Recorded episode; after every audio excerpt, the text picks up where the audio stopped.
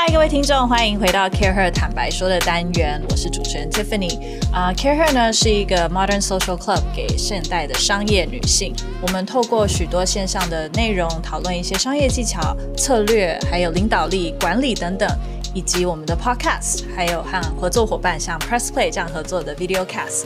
每个月我们也会有很多会员的活动，啊、呃，在会员活动里面，我们很多的 Networking，其实让大家可以互相认识，讨论一个商业主题，然后呢，我们会选一个很棒的风格生活的地方，因为让大家一起享受好的东西，然后感受美好的生活。所以对我们的活动有兴趣的，都可以欢迎来我们的粉丝页或者是我们的 IG 来看每一个月有什么主题。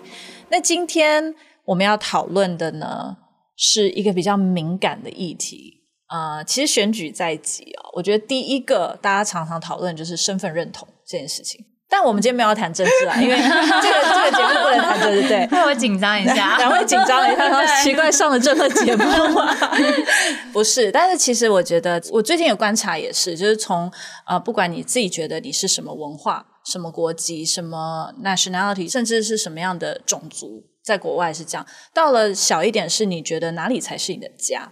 嗯，这个就是一个从身份认同到我们要讲的今天的主题是归属感。嗯，我们要请我们很受欢迎的两位啊、呃、来宾来跟我们介绍一下自己。那我们等一下来讨论归属感这件事情。那我们请 Vicky。介绍自己。Hello，大家好，我是 Vicky。那我现在的生活跟工作都围绕着身心灵健康，可能是课程、讲座、活动、产品开发，或者是顾问。那我很享受现在的生活。那至于归属感这件事情呢，我觉得可以从外部跟内部两个面向来讨论。嗯，嗯，那等一下我们就在节目中看看我们会聊出什么火花。好，那我们再来是请另外一位有强迫症的。哎，今天这么快就破题了吗？对 强迫症在外商公司的同学跟我们分享一下。大家好，我是 Christina。如果之前有关注过 CAREhER 的一些专栏也好，或者是活动也好，可能会知道，呃，我目前是在全职的一个外商科技公司工作，每天的工作速度很快，那工作压力也蛮大的。但我觉得，呃，能够上 CAREhER 的节目，其实是我。找寻归属感的一个尝试。嗯、我们在之前在讨论这个归属感这个话题的时候，我就说：哇，要讲这么隐秘私人的一个感受吗？嗯、因为我觉得归属感这件事情是可能我从小到大。都有在挣扎的一件事情，因为可能我从我是从国小以后出国的，嗯、那小移民，呃，算是，但因为我们全家一起，嗯、可是同样的，我会在各个不同的场合被问到说：“哎，Christina，你是从哪里来的？”嗯、那我就在想说，你是从哪里来的？这个问的到底是说住的地方，或者说我来自的国家，或者是我的国籍？就后来等到你无数次被问到这个问题的时候。我就变成是用心情回答。我今天心情回答说，我从信义安和来。对对对，没错没错，就是看我今天心情想要跟你 share 多少，嗯、来决定说我今天是从哪里来的。嗯嗯嗯。好，我们谢谢 Christina 分享。啊、大家好，我是 Tiffany，我是 Care 的创办人。那我是一个创业者，那过去也在外商的顾问公司服务过。那呃，我觉得归属感这件事，我其实没有太挣扎。在家里有很多人，然后我又一直跟家人住在一起。那即便我之前去美国工作念书将近六七年的时间，可是因为我觉得可能是年轻的时候，我觉得在青少年大家最容易会有身份认同跟归属感的问题。我是一直到大学毕业才出国的，所以可能在那个那段时间，我已经有很强烈的了解到自己的定位跟归属感。所以出去以后，我反而会观察到很多哦，原来其实。有这样子的一些挣扎，那反而是后来我在工作以后，因为长期跑日本跟新加坡，我反而是都要这么努力，我为什么要替别的国家或别的种族的人努力？为什么我不是替我自己的呃自己更有认同感的一个族群去做一些事情？嗯、所以归属感的这个念头跟想法，反而是从工作以后嗯、呃、开始去想的，然后也可能因为年纪大了，就是开始觉得说。即便好像很繁华，在东京很漂亮，可是下了班回到那时候住的一些商务旅馆，就会觉得好像没有家的感觉。嗯、那所以也是因为这样去开始思考这个问题。那一样，我们又要回到我们的老梗，这又是一个过程，嗯、一个持续寻找的过程。嗯、那我们先请 Vicky 来跟我们分享一下。我觉得我个人的话，可能是两个面向，嗯、一个是工作，嗯、所以一刚开始大家设定就是啊，那你从学校毕业以后，是不是就要找好的公司，嗯嗯、然后稳定的薪水，然后看似要别人觉得很棒、羡慕的工作？嗯、可是做了一阵子以后，就觉得说，诶，这好像不知道哪里怪怪的，然后自己没有真心喜欢。那后来又进到自己家族的企业工作，但做一做又觉得，嗯。又不知道哪里怪怪的，好像也不是那么喜欢，然后甚至又跟人合伙创业，嗯，那创业过程中当然很多挑战，也很多困难。那这中间也发现说，哎，这件事情好像也也不太对劲，都怪怪的，会不会是你的问题啊？是一个过程嘛？对，对我本身也是蛮怪的，我承认，对，啊、对，最后才会变成一人工作者。嗯嗯、那我就发现，哎。我超喜欢这个模式，那我就觉得对，这可能就是真正属于我的地方。对，即便中间还是有一些挑战产生，可是我发现这好像才是我真心喜欢的模式。嗯，那这是在职场上。嗯，刚刚 Christina 说要讲到这么敏感嘛，没关系，我这个人已经分享很多次，我来大方的分享敏感的好、呃、事情好了。小时候呢，我是我外婆带大。所以其实我有十几年的时间，我不是跟我爸妈住在一起长大，嗯、所以可以想的是，我跟我父母亲的关系其实并不是很亲密。所以青春期的时候，我就非常叛逆，跟我妈的关系很差。长大以后，就很快的进入一段婚姻。可是进入婚姻以后，我又觉得说，哎，好像这里是我的家了。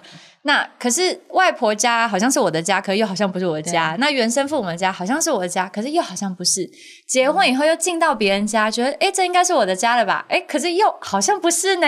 然后后来最后打造自己家，才觉得说，诶其实真正的家不是别人给你的，是要你真心喜欢，而且你用努力。去打造出来的东西才会属于你，所以这两条轨迹其实后来都合并到同一个中心点，那就是你没有办法外求归属感，对，归属感必须由内而生。嗯、对，对，我很赞成 Vicky 讲的，因为我觉得归属感这个东西，除了外在环境，你的工作，因为你每天必须去做的事情以外，还有一个是你自己内内内需。你在内在感觉跟这群人、这个地方或这个这个模式是有一个共感，然后你觉得很放松，然后很有安全感。嗯，那我觉得其实女性常常在提到归属感这件事情，大部分会把它导向感情而已。但我觉得归属感的来源其实很多。嗯，那就像你说，内在你自己了解自己以后，你会知道你的面向是什么。嗯，那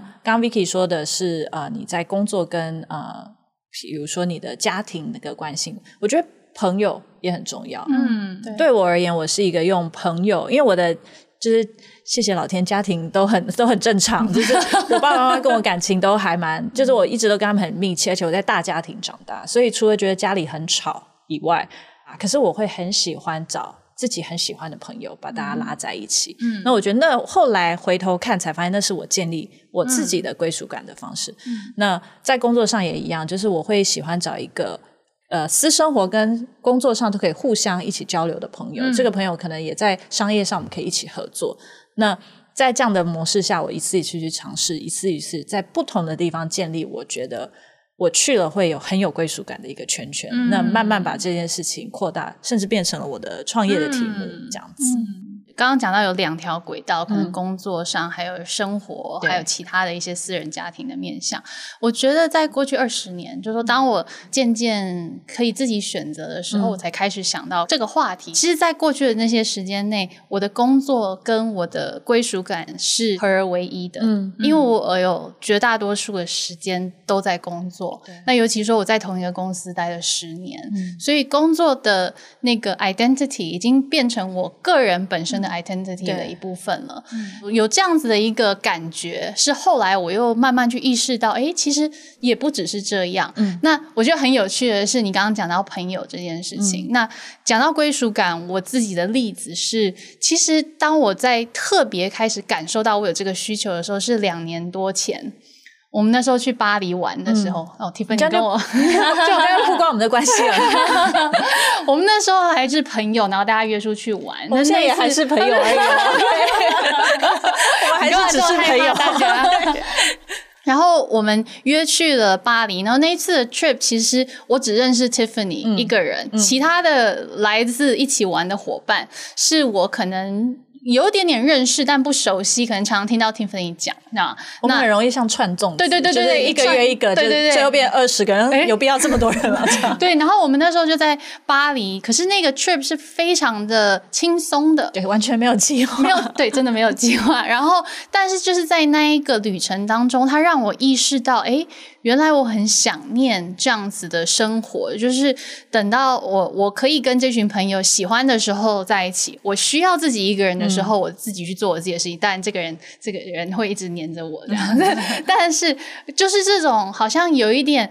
呃，轻松自在的这种感觉，它让我特别的想念。嗯、那我就那时候就开始心里在想，说我当时是在美国工作，美国的工作其实你下了班以后，大家都有各自的家庭，嗯、你是很少会跟同事或者其他的人去建立这样的一个关系的。所以那个时候让我特别感觉有点寂寞感，有点像在孤岛里面，嗯、就我没有对于。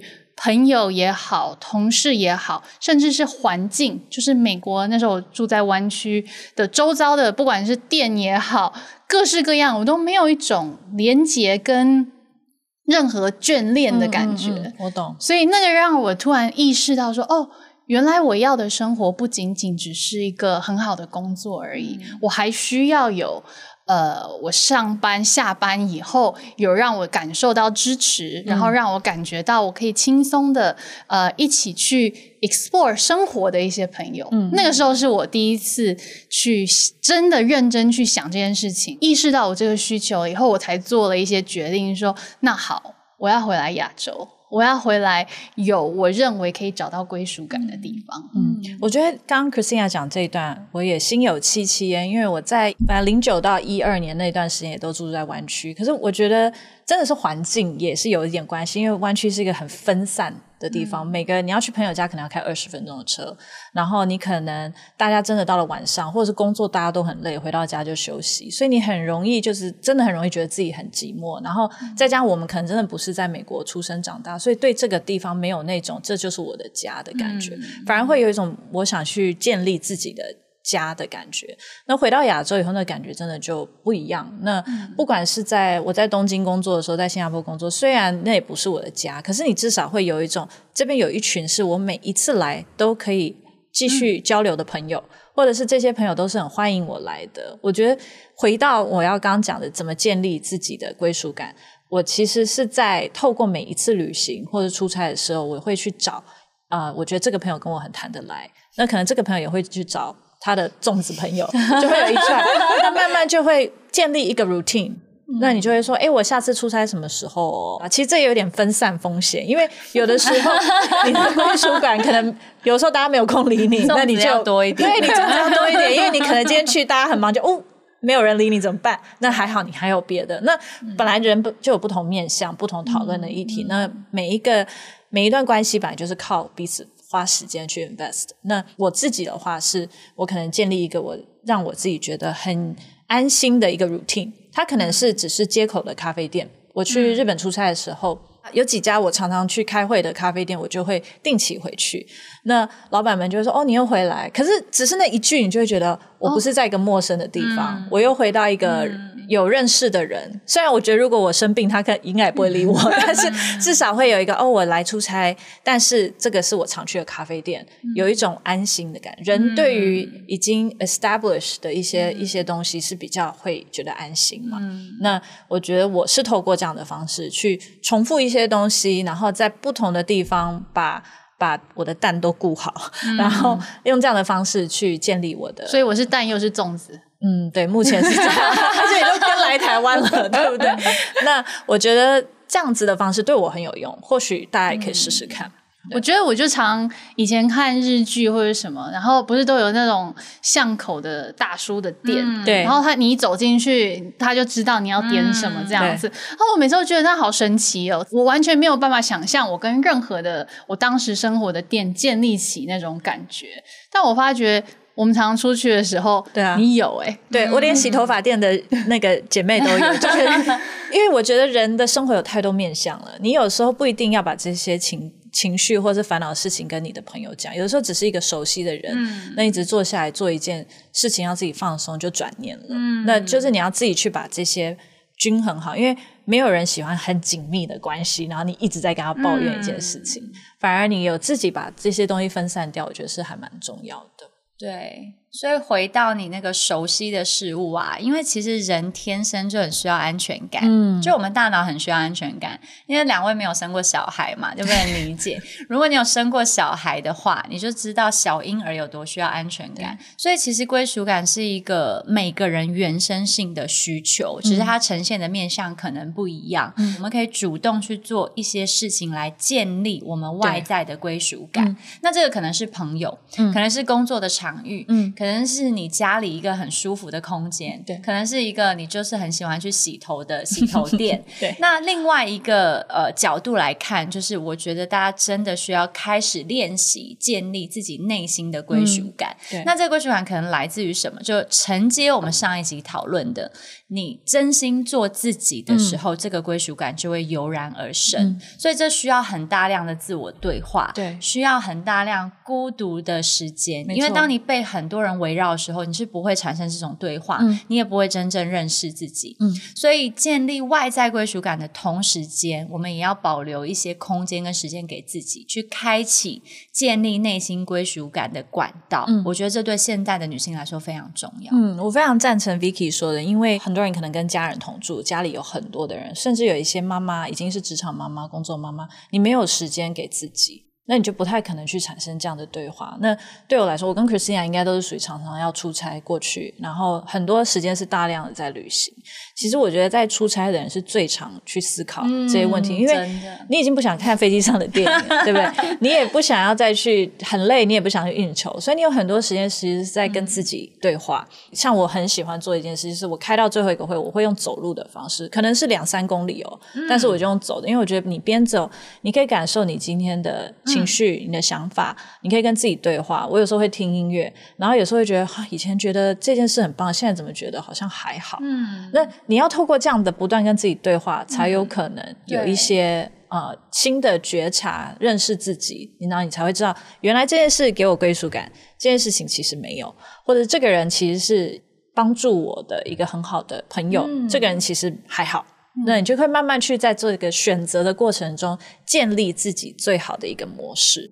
我觉得你提到一个很棒的点，就是真的出差旅行会逼你留下那个空档，去跟自己对话。那现在因为疫情的关系，大家不能出差，对不对？嗯。那我最近就发现一个很棒的方式，提供给大家。因为台湾其实是有非常非常多很棒的山林，而且选择很多。它有很轻松的步道，可是也有很困难的挑战。然后最近我在爬山的时候，我就觉得，当你进到这个场域。当然不要挑人挤人的时候，拜托。就是当你在人很少的时候进到这个大自然的场域，你真的比较有机会静下来跟自己对话。嗯、所以我真的很鼓励大家这样做。嗯嗯嗯。那我们在跟自己对话的时候，因为我会发觉，当我在面对某一些让我争执的点。譬如说，我觉得我还是会很在乎外界的一些观感。嗯，有时候我们在跟自己对话的时候，我们其实会发觉内心当中真正的声音。嗯，可是同样的，你会有一些外界的拉扯。我拿我自己的例子好了，就譬如说我之前在美国工作的时候。呃，我会觉得说，呃，有一个很棒的工作，然后很高薪，这些对我来讲好像重要，但重要同样是来自于说，别人会认为说，Christina 是一个成功的同的人，他做了很多很对的选择等等的。可是当我突然发现到说，原来我内心当中我并不喜欢那样的生活的时候，我会挣扎，嗯，就说我对自己有这样子的对话，我发现了，可是我不一定敢于去做这样的选择。所以我想听听看你们两个是怎么样去跟这个世界或者这个社会的一些对的选择做对抗的一些事情。我觉得你先好了。好，我是一个在需要的时候很容易活在自己的世界的人。意思就是，我当我遇到这种要选择的时候，嗯，然后我会找一些呃很能够让我容易得到认同的朋友。我先找这些朋友，因为我需要先强化这件这个意念。嗯，因为我应该说深处，我觉得这个意念是对的，我自己的直觉，嗯、因为没有人比我更了解自己嘛。嗯、那在同时，我就会去找一些一些盟友，一些我自己的朋友之间，是我知道他会跟我三观很合，他会支持我做这个决定。我先去强化。那如果还不够，我可能会寻求别的方式。我觉得，甚至很多人会说，呃，看星座、算命什么，这个都没关系。我觉得这是一个心理老师或者是智商师，我觉得这都可以，因为这其实是一个专业的人来帮助你自己对话。其实他讲的可能不会跟你想的差太多，因为他就是一个对话的过程。那我觉得这么多的工具，甚至是看书。嗯，然后像我今天想要做一件事，然后我会有一个目标人物是这个人已经做了这件事成功了，我会直接去找他的访问，找他的 podcast 语音或者是他的文章或者什么，我会去听他的想法，听他为什么这样做，然后我可能也有一点就是，嗯，让自己感觉到说，嗯。他们不懂没关系，我的目标是这个，我要做到这个。嗯、那我会用这样的方式去强化我自己的意念。其实久了，你真的就被强化了。嗯、然后，因为你久了，你开始持续做这件事情，你就会看到成果。嗯、你会看到认同你的人加入，不认同你的就离开。那 That's fine。嗯、那你在这个过程，你真的就会找到跟你一样赞成你的归属感、想要这个归属感的人。嗯、那这个东西一定会感染的。那这就是一个能量，一个相信自己的过程。那我会用这样的方式先强化。嗯、我觉得 Tiffany 提供很棒，很多外部的资源。嗯、那我自己的话呢，因为可能我自己本身也是小剧场比较多的人，我很喜欢用观想的方式。嗯、意思是说什么呢？假设 Christina 刚刚提到这个例子，对不对？我可能面临两个选择，我会先想象我已经坐到那个位置，而且我做的非常成功。嗯，那当时的我是我自己觉得非常的 proud，还是别人觉得很 proud？、嗯然后我就会去分辨两者的不同。嗯，那如果是我觉得感觉良好，是来自于别人看我觉得很 proud，嗯，那可能这并不是我真心想要做的选择。嗯，可是如果我观想那个意念是我自己穿进那个衣服，我站上那个舞台，我做着那样子的事情，我令自己超骄傲的，那么我就会去做这样子的选择。嗯，所以我会去想象。选择过后，我最成功的样貌。嗯，如果那令我心满意足，跟打从心里觉得快乐，嗯、而且不管别人说什么，我都会觉得很开心。嗯，那可能那就是对的选择，对我来说。嗯我觉得很有意思诶，因为像 Tiffany 知道说，这过去几个月因为疫情的关系，那我回到台湾来在远端工作这样。那可是因为有这样的机会去接触到 CAREhER，嗯，我们每个月办的活动。那从一开始，我觉得我跟大家是比较有距离感的，嗯、因为可能我已经习惯，就比如说企业演讲啊，嗯、那些对我来讲是比较家常便饭的事情。嗯、可是，一开始我可能也不敢。去，嗯，其实我内心是想的，去接触说真的来参加的一些会比较重，对，包偶包比较重，真的是。可是后来等到有一天，我突然意识到说，哎，我原来可以去主动认识人家，或者是人家来认识我的时候，我也表达出其实。哦，我我我对于认识人，我的脸我有点脸盲这样子。你要多给我一点机会，我拜托他让我更能够认识他的时候，我发觉对方也蛮开心。然后我其实真正内心是开心的，所以就想听到刚刚 Vicky 讲说，呃，你去看自己的时候，你是不是真的内心感到开心的？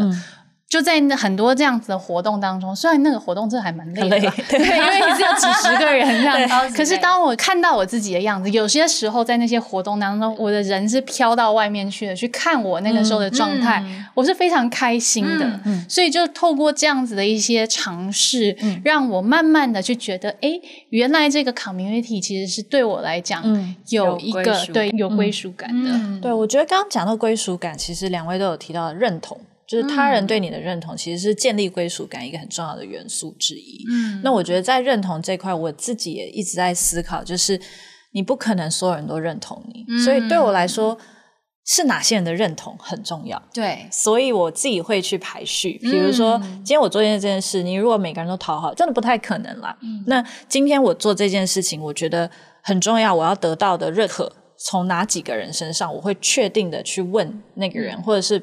问说：“哎，你觉得这样子对不对？或这样好不好？比如说，Christina 认同很重要，Vicky 认同很重要。那我知道你们两个认同这件事，我就觉得很棒。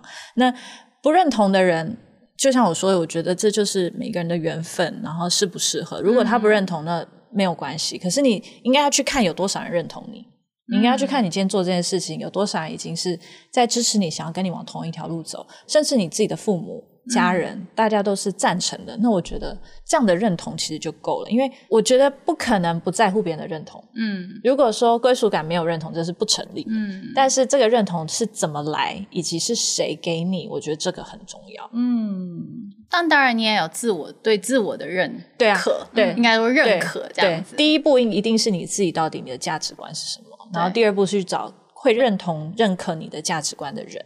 所以这个价值观我觉得很重要，是不能是小我，嗯，一定要是大我。那这个大我你要去找出来，你到底认同的大我是什么，才有可能吸引更多人去给你归属感，然后去认同你。这样子，所以我就身为那个刚刚讲到又是粽子、嗯、又是蛋，而且是认同你的蛋跟粽子，你就是那个 什么东西都在下面加一，就很像那个购物团里面那个吗？加一我也要。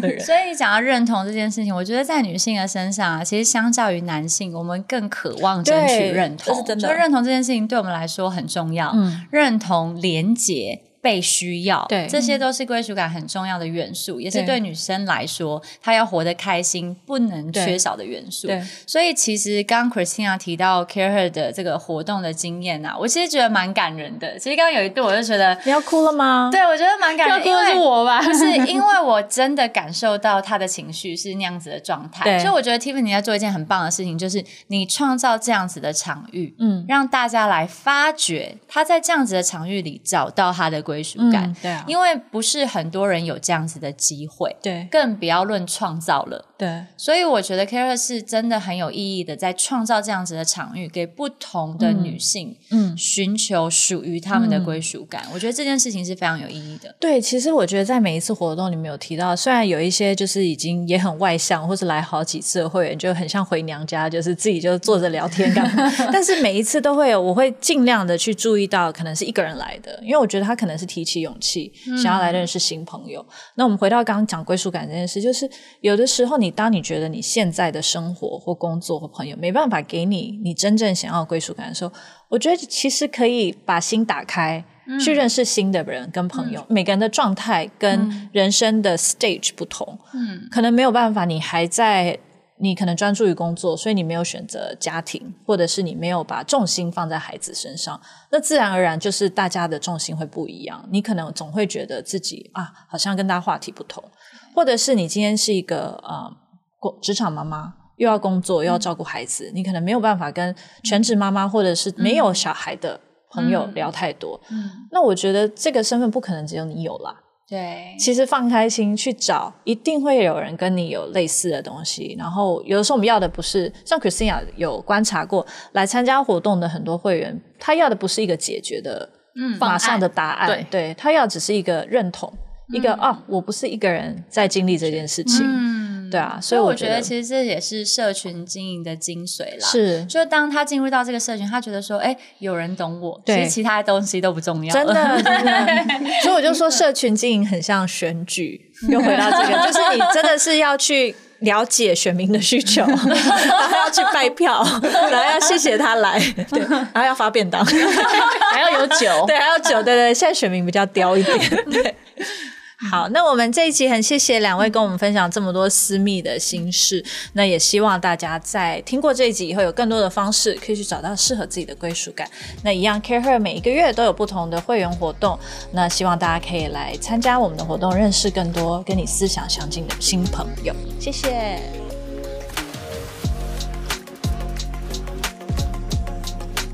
大家喜欢我们的 Podcast 吗？欢迎大家帮我们在 Apple Podcast 上面评分并留言，更可以分享给适合的好朋友听哦。